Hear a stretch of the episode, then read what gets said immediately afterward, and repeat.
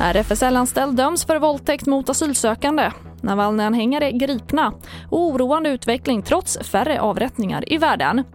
Ja, här är TV4-nyheterna som börjar med att alldeles nyss kom domen mot den 56-åriga RFSL-anställde man som döms till fyra års fängelse för våldtäkt och sexuellt ofredande mot fyra unga män. Mannen arbetade som rådgivare åt nyanlända hbtq-personer och de fyra männen hade vänt sig till honom med hopp om att få hjälp i sina asylprocesser.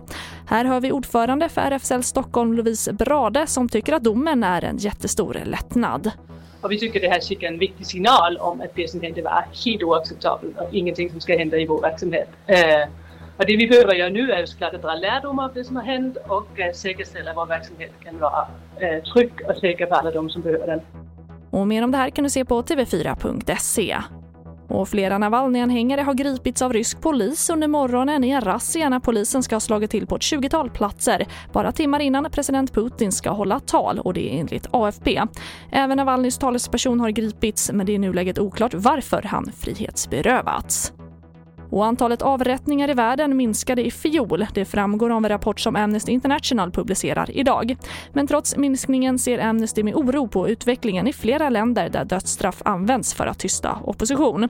Här hör vi Ami Hedenborg, talesperson för Amnesty International Sverige i majoriteten av länderna som utför avrättningar och utdömer dödsstraff så är det orätts, eh, osäkra rättsprocesser.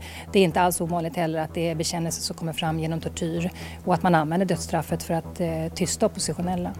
Samtidigt är mörkertalet stort. I Kina och ytterligare fyra länder är det officiella antalet avrättningar en statshemlighet som inte redovisas trots påtryckningar från Amnesty.